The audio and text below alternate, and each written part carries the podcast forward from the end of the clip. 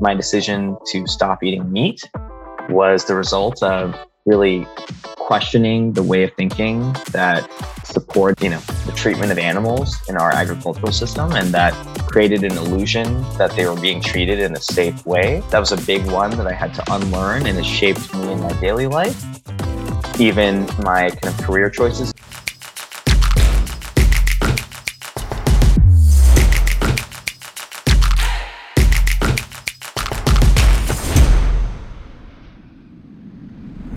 On this episode of The Creator Community, we'll meet Rohit Gupta, a former venture capitalist turned vegan and defender of Mother Earth. We'll hear how Rohit found himself often frustrated and anxious over his career and not being able to understand why.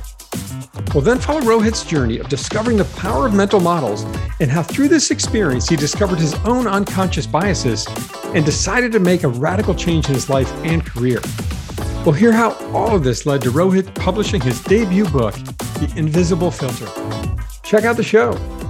Welcome to The Creator Community. This is a podcast from book publisher New Degree Press, or NDP. I'm your host, John Saunders. This show is designed to celebrate, elevate, and showcase many of the incredible authors that have published their books with NDP.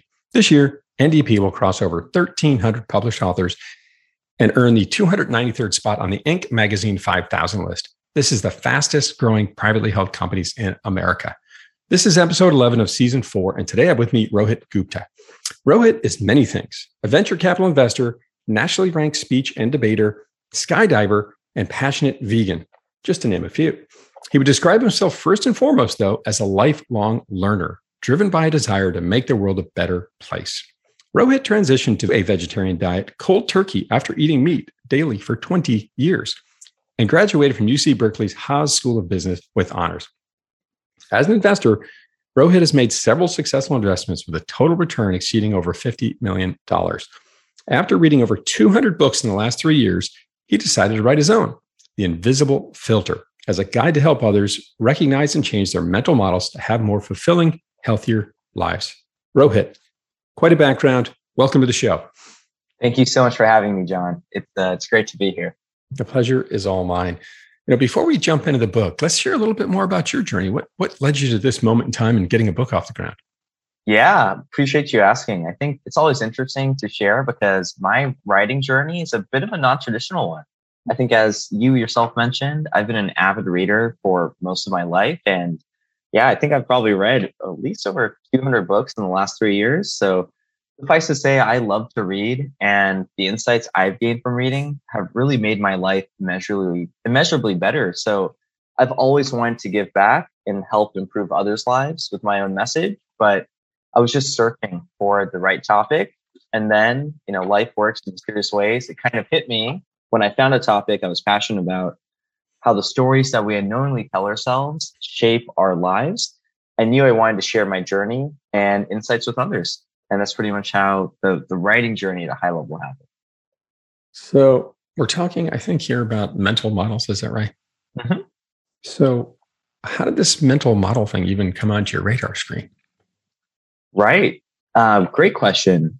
I came across the high level concept of a mental model back when, actually my first job out of college, when I was a product manager at a cybersecurity startup called ShieldX Networks. It was a really small team. And as one of the first product hires, you pretty much have to do everything, just like folks at any early stage startup.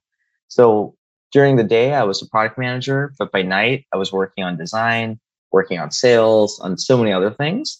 And a key concept I came across when I was learning about design and kind of teaching myself was that your users have these mental models, these ways of thinking that they themselves are not often aware of, but your job as a designer or product manager is to elicit and understand those ways of thinking through deep research, interview questions, etc., and then create a product or a service that matches that pattern of thinking that they themselves are not aware of.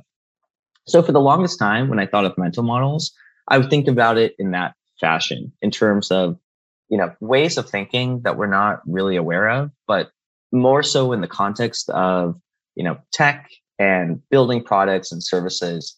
And it was only later in life that I realized there's a whole other world out there of mental models you can consciously activate.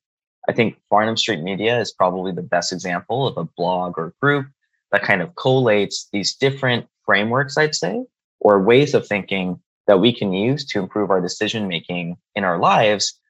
But what I found, and in my own personal life, was that these ways of thinking kind of manifest in ways that we're not always aware of, whether that's through our mental health, our unconscious biases, the kind of pressure that we have to pursue certain careers, so on and so forth. When I realized that, I figured out that there weren't really many resources out there to kind of offer more clarity on what these patterns of thinking are, where they come from, how they affect us, and how we can change them. And that was pretty much my inspiration to write The Invisible Filter as a guide that I wish I had. And I'm really grateful to hopefully be offering to others who are in that same process. So you saw this aspect, this concept in many parts of your lives. Interesting that you found out about it in marketing and, trying to align people's mental models, sort of leveraging their mental models, dare I say, against themselves to get them to buy something. Is that the idea? Kind of in a way. Yeah. Right. Just to make it a better experience for them. That sounds much better than what I said.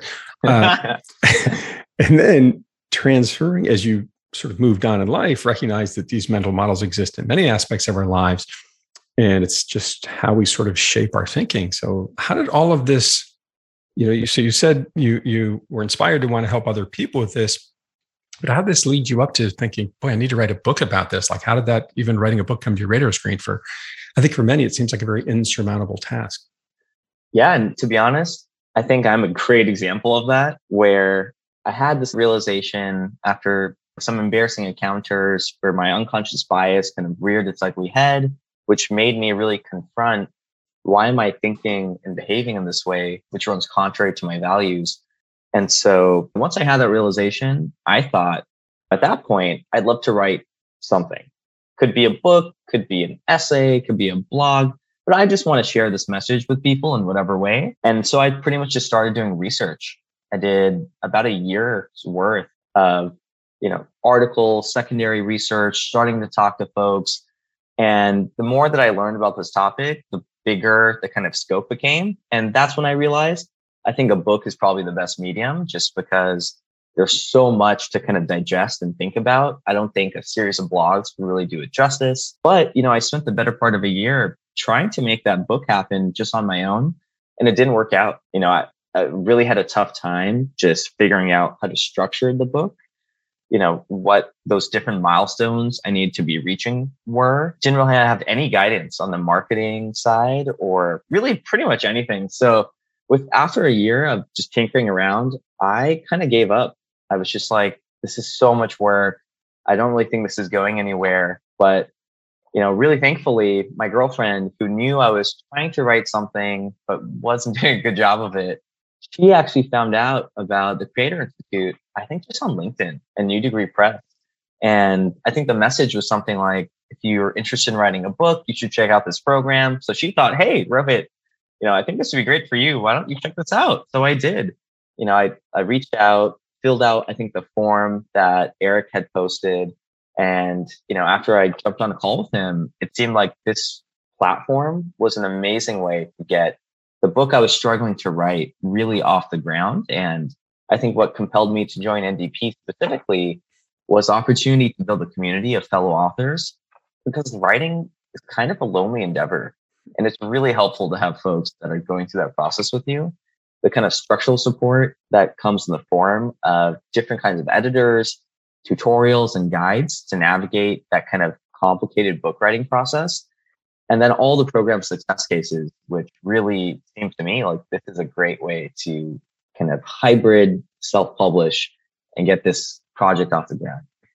It's interesting when you sort of put a creative journey out to the world and start to work on one, and people in your life know it, albeit in this case, it sounds like maybe it was a small universe of awareness around it, but that these amazing things find their way to us.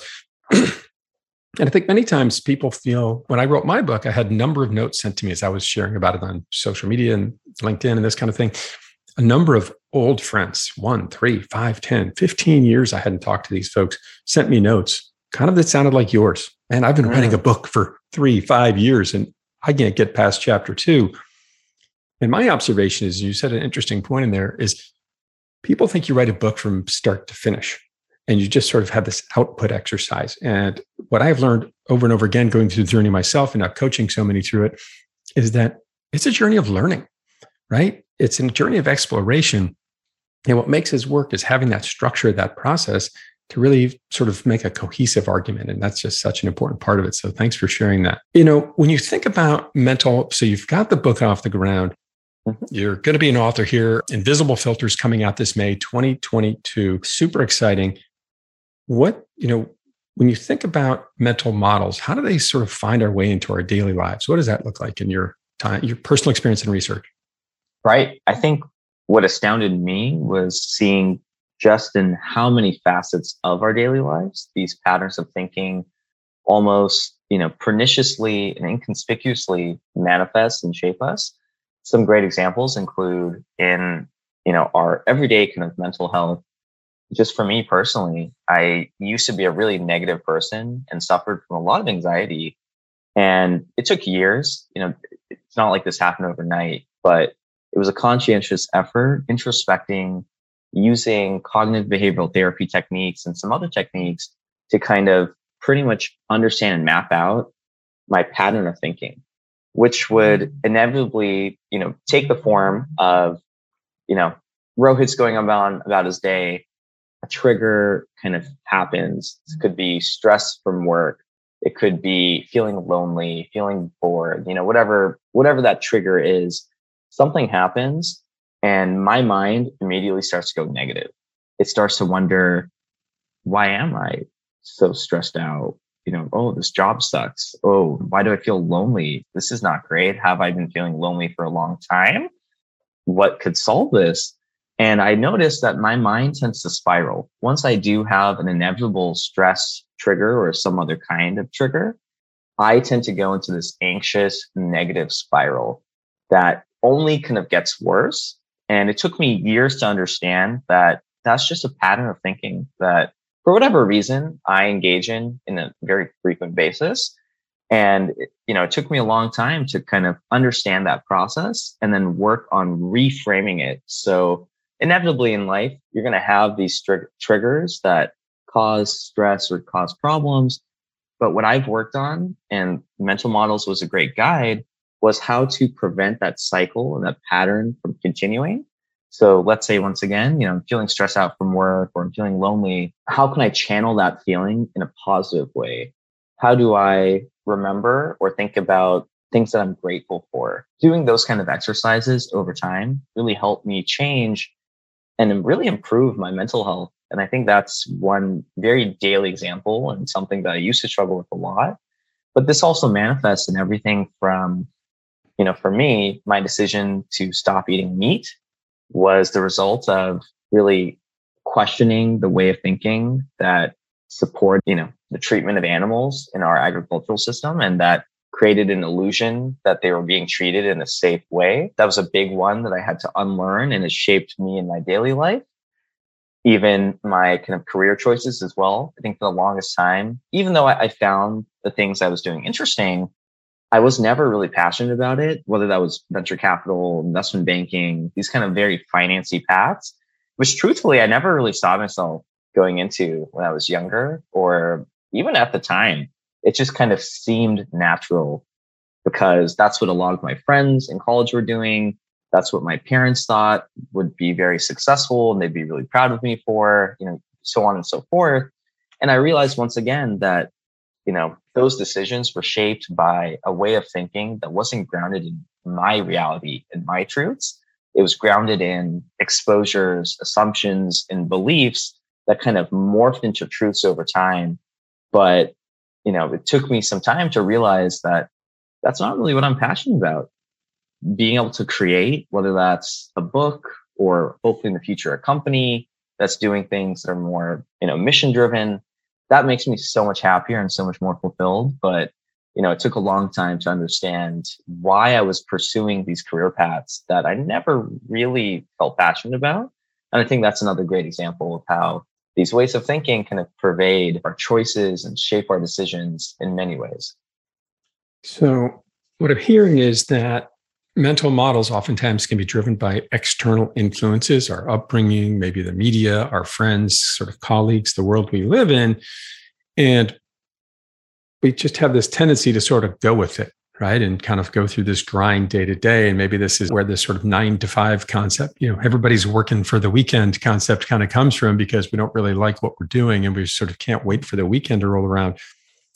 So why do so many of us live in this trap, dare I say, and, you know, then have these triggers go off that create this disconnect in our lives? It makes me think of, you know, we did, when I worked on Wall Street, we did a lot of work with DISC, this, you know, sort of a personality assessment tool. And one of the things that we learned going through that, because we coached people on it as well, and did this for teams, client teams, was if you were a very high D, for example, dominant in your sort of true self, but then when you came to work, they kind of compared these, you were a much lower D because something set you off that sort of forced you to lower that dominant feeling.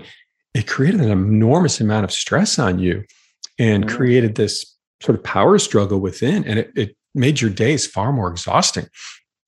And what we would do is work with people to help them within their teams, allow this D to sort of shine. Why was it not shining? And let's let it shine. It might be an I, it might be an S, whatever it was. Like, our job was to sort of unlock that within the team and help everyone be their true selves. And once we did that, the teams flowed so much better. But you know, sort of, is this nature or nurture? You know, where does it come from? I guess what I'm really thinking about here, Rohit, is if I'm 23 years old and starting out my career, how do I sort of know what happy looks like for me? What's my mission? You know, where do I start with this, would you say?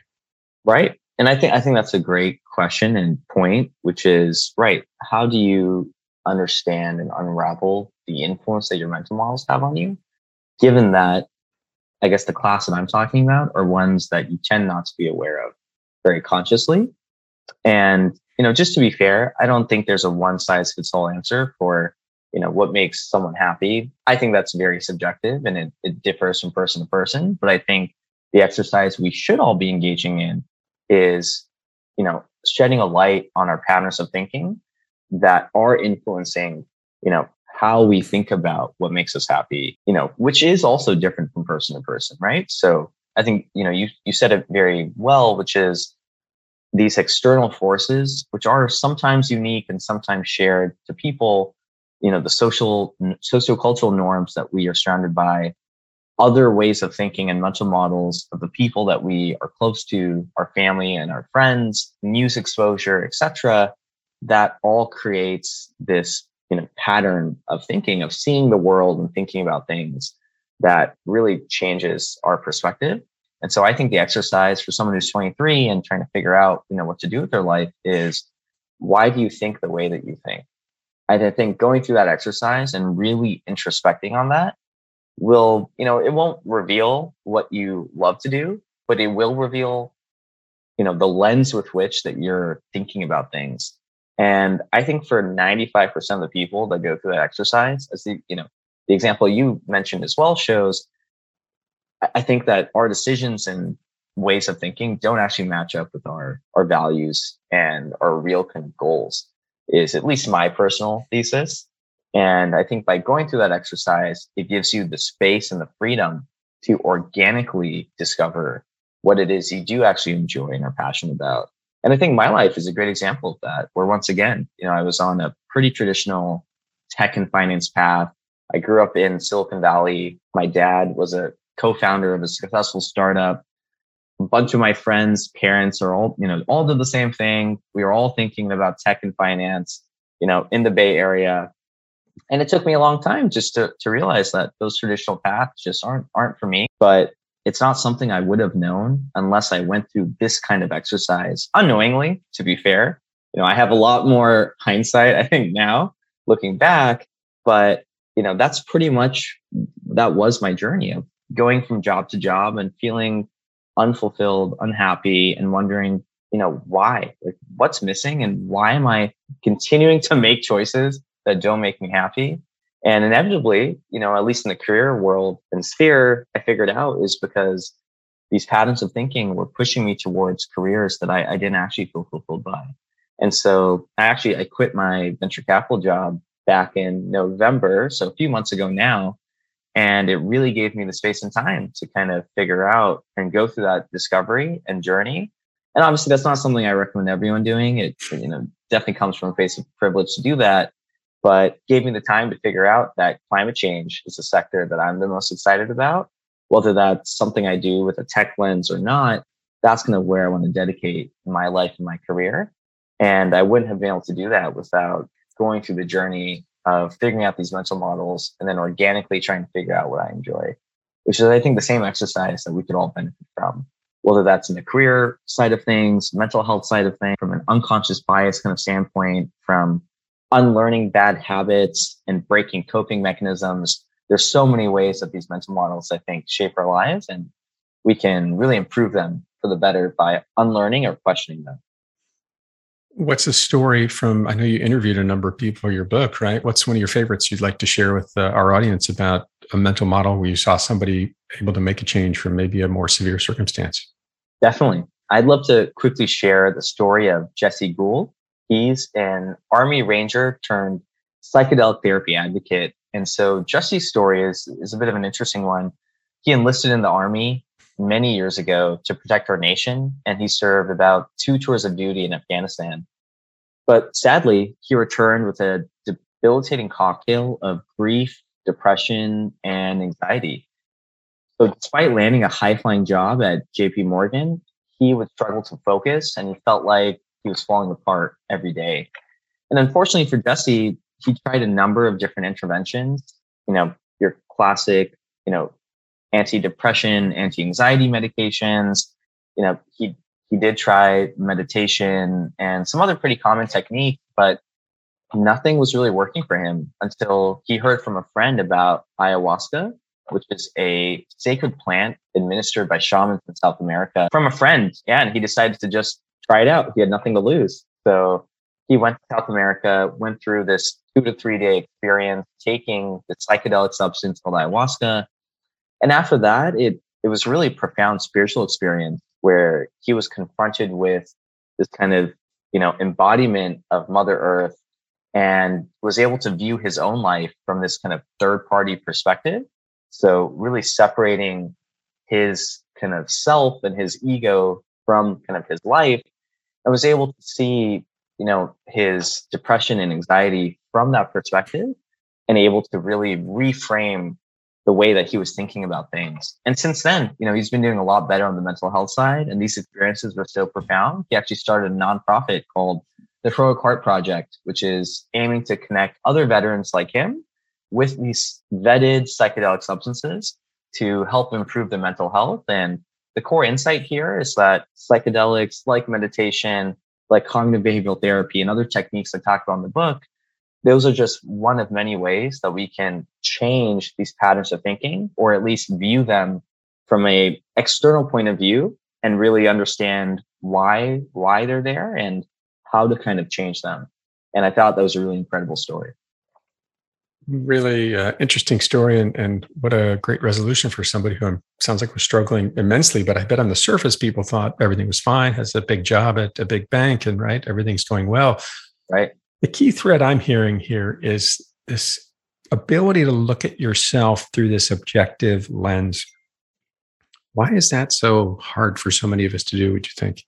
Yeah, I think that's a great point. And for whatever reason, I just think we human beings tend to have blinders on when it comes to our work, ourselves, you know, pretty much anything that's related to us, you know. And it's tough to explain why. You know, it could be just our mental models that get in the way, and we're subject to patterns of thinking that we are not consciously aware of. And I think that's a reasonably good explanation. But in general, I just like to think that, you know, it's very difficult to do this kind of introspection, this genuine, you know, third party introspection, because typically, you know, our feelings get in the way. And, you know, just an example of someone else that I learned about through the book was a researcher named Tasha Eurich, who spent about a year trying to understand why were some people better at self-awareness than others. She called these folks self-awareness unicorns. So she and her team kind of did a ton of research and interviews on these people who initially, you know, wouldn't rate themselves high in self-awareness, but over time, you know, ended up being that way. And what she found was really interesting. The key insight here was those self-awareness unicorns ask themselves what, you know, hundreds of times, but why very little. And I don't know if this is a full explanation to what you asked for, but I think it's part of it, which is when you tend to ask yourself why questions, why am I feeling lonely? Why am I upset at work right now? It tends to elicit some unhelpful answers like, oh, because my boss sucks, or, you know, because no one's ever going to love me and I'm going to be lonely forever. I think you tend to get in a very defensive position when you self-reflect in that way and ask yourself why. And it doesn't lead to many helpful answers. But when you ask yourself what, you know, what are the conditions that caused me to feel lonely? What were the triggers that led me to feel this way? And what can I do about it? I think those kinds of questions really, you know, lead to more helpful answers. And I think that is just a small microcosm that demonstrates our inability to kind of introspect and understand objectively, you know, these patterns at play, because we tend to focus on, or not focus, but we tend to get defensive or get kind of emotional when it comes to ourselves and things about us. You mentioned an interesting point in there, several, but one that caught my ears particularly was this concept of ego, right? I mean, go through anybody's social media page, right? And they probably look pretty amazing, or they're having an amazing time, right? Like people don't put images out of what they look like when they woke up in the morning and this kind of thing. It's always this sort of perfect setting, although there's some trends changing there, but right, we want to have this, I think, image of ourselves out there.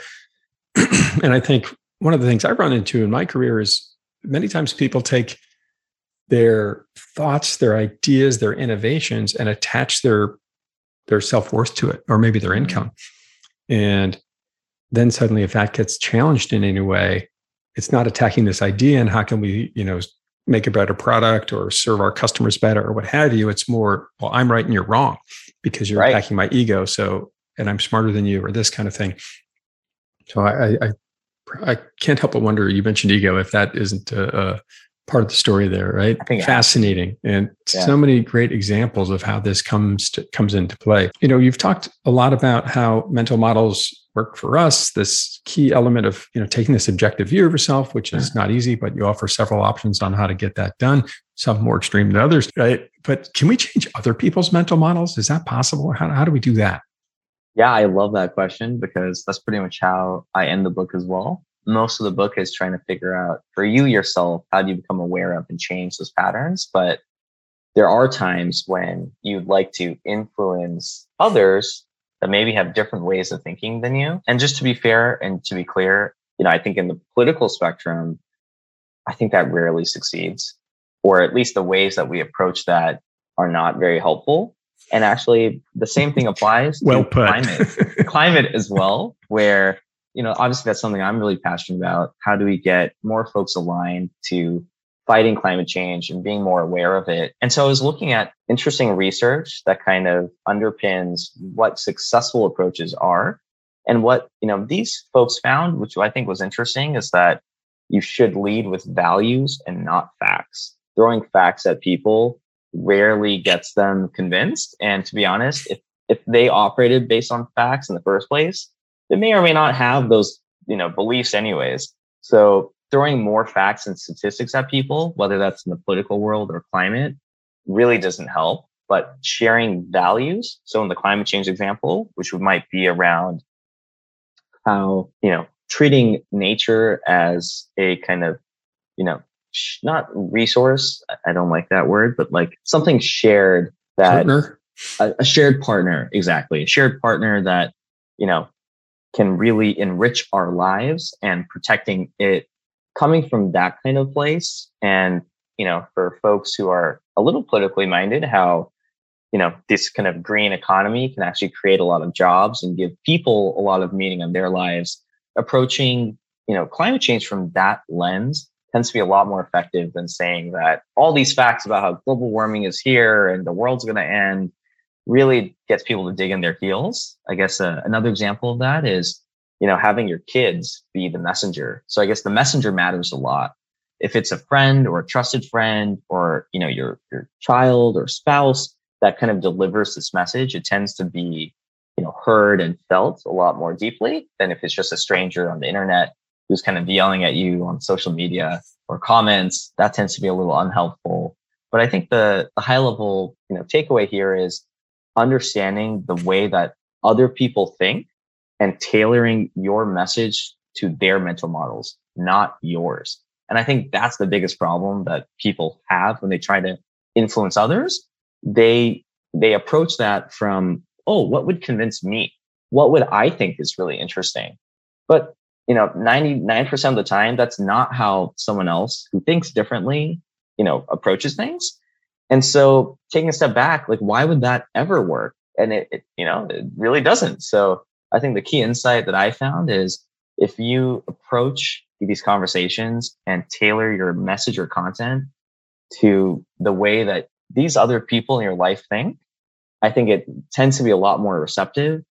By trying to understand where they come from, they feel a lot less defensive and feel like you're not attacking them, but trying to just understand why they think the way that they think.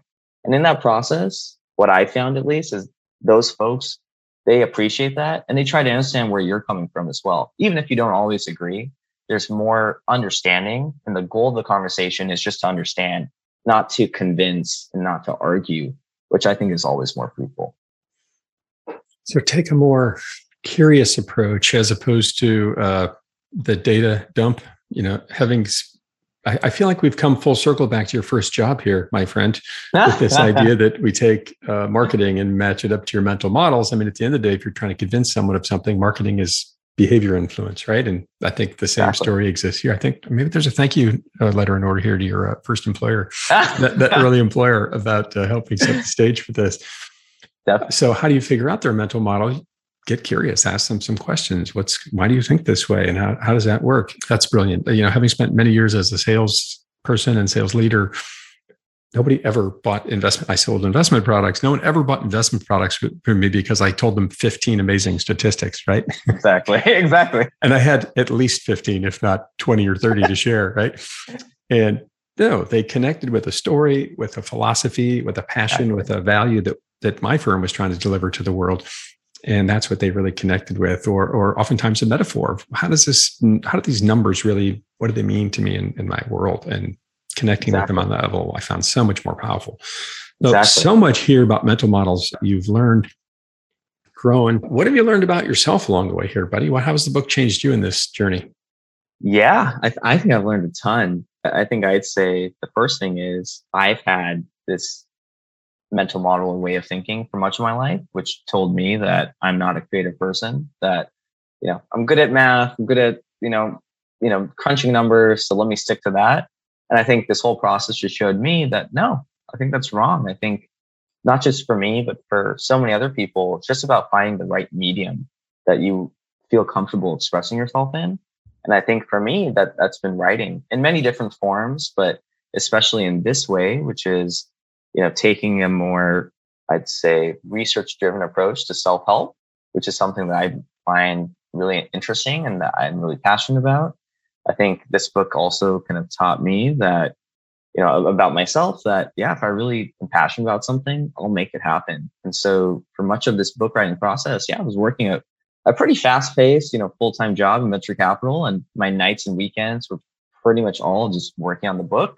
I didn't think I saw my friends for like, you know, 3 or 4 months at a time, but, you know, they understood, thankfully, and it was all worth it. But I think just showed to me that, yeah, if you really want to make something happen, you know, can't make excuses about it. And you just have to find or make the time to create and kind of put out the message that you want. So I just think those are two of many things that I learned. But, you know, another thing I think also is that, once again, writing can be a relatively lonely journey. And so having a community of folks that are on that journey with you is just so enriching, and just the support that you can get from that, I think, is incredible. So whatever creative endeavor you decide to pursue, having a community of folks that are doing that with you and going through that same journey, I think, is always really special. Yeah, that cohort approach is a pretty powerful one. And I love that you learned about yourself and how to think more deeply about these things. You have this creative spirit hiding inside of you. And the fact that you have read all of these, I mean, literally hundreds of books in the last couple of years, and now have turned it into your own is pretty incredible. Sounds like a number of positives in there. Any new surprises that have popped up in your life where people said, hey, Rohit's writing this amazing book. I need to get involved somehow. Any unexpected positives there?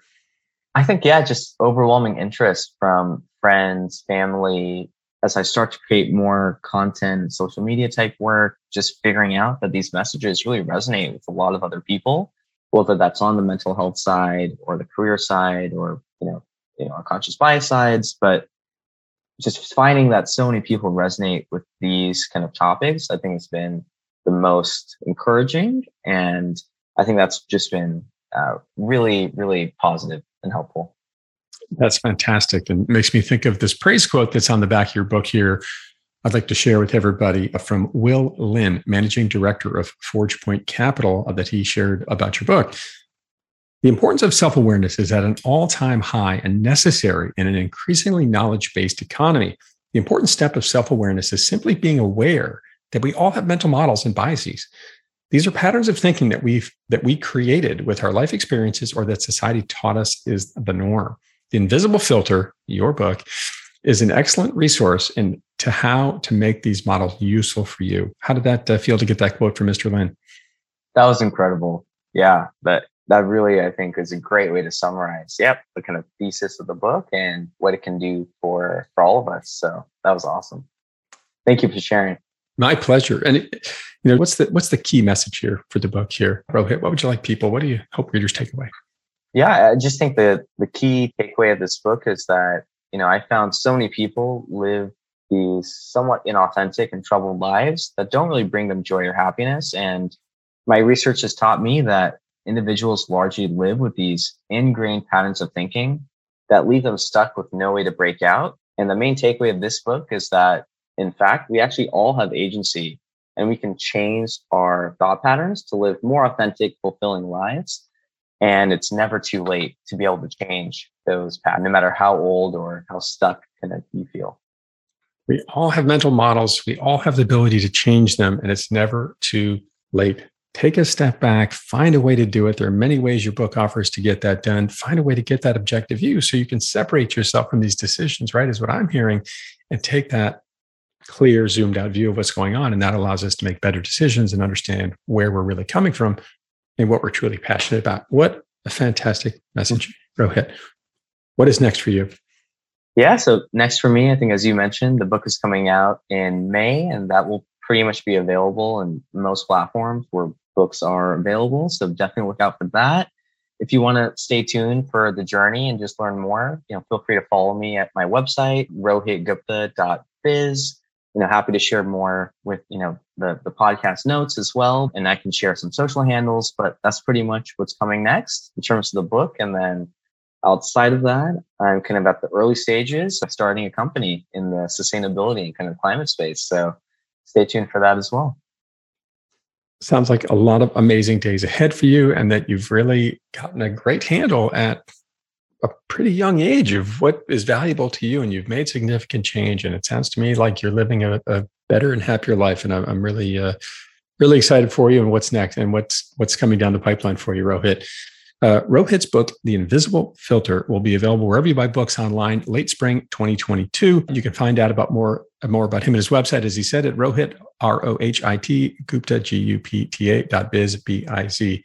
Rohit, great to see you. Thank you so much for being on the show here today at the Creator Community. Thank you so much again for having me, John. It was a real pleasure, and I can't wait to keep the conversation going. The pleasure is all mine. Don't forget to subscribe to the Creator Community channel, wherever you get your podcasts, YouTube, Apple, Spotify. Please write us a review. I'm your host of the Creator Community, John Saunders. Keep moving forward.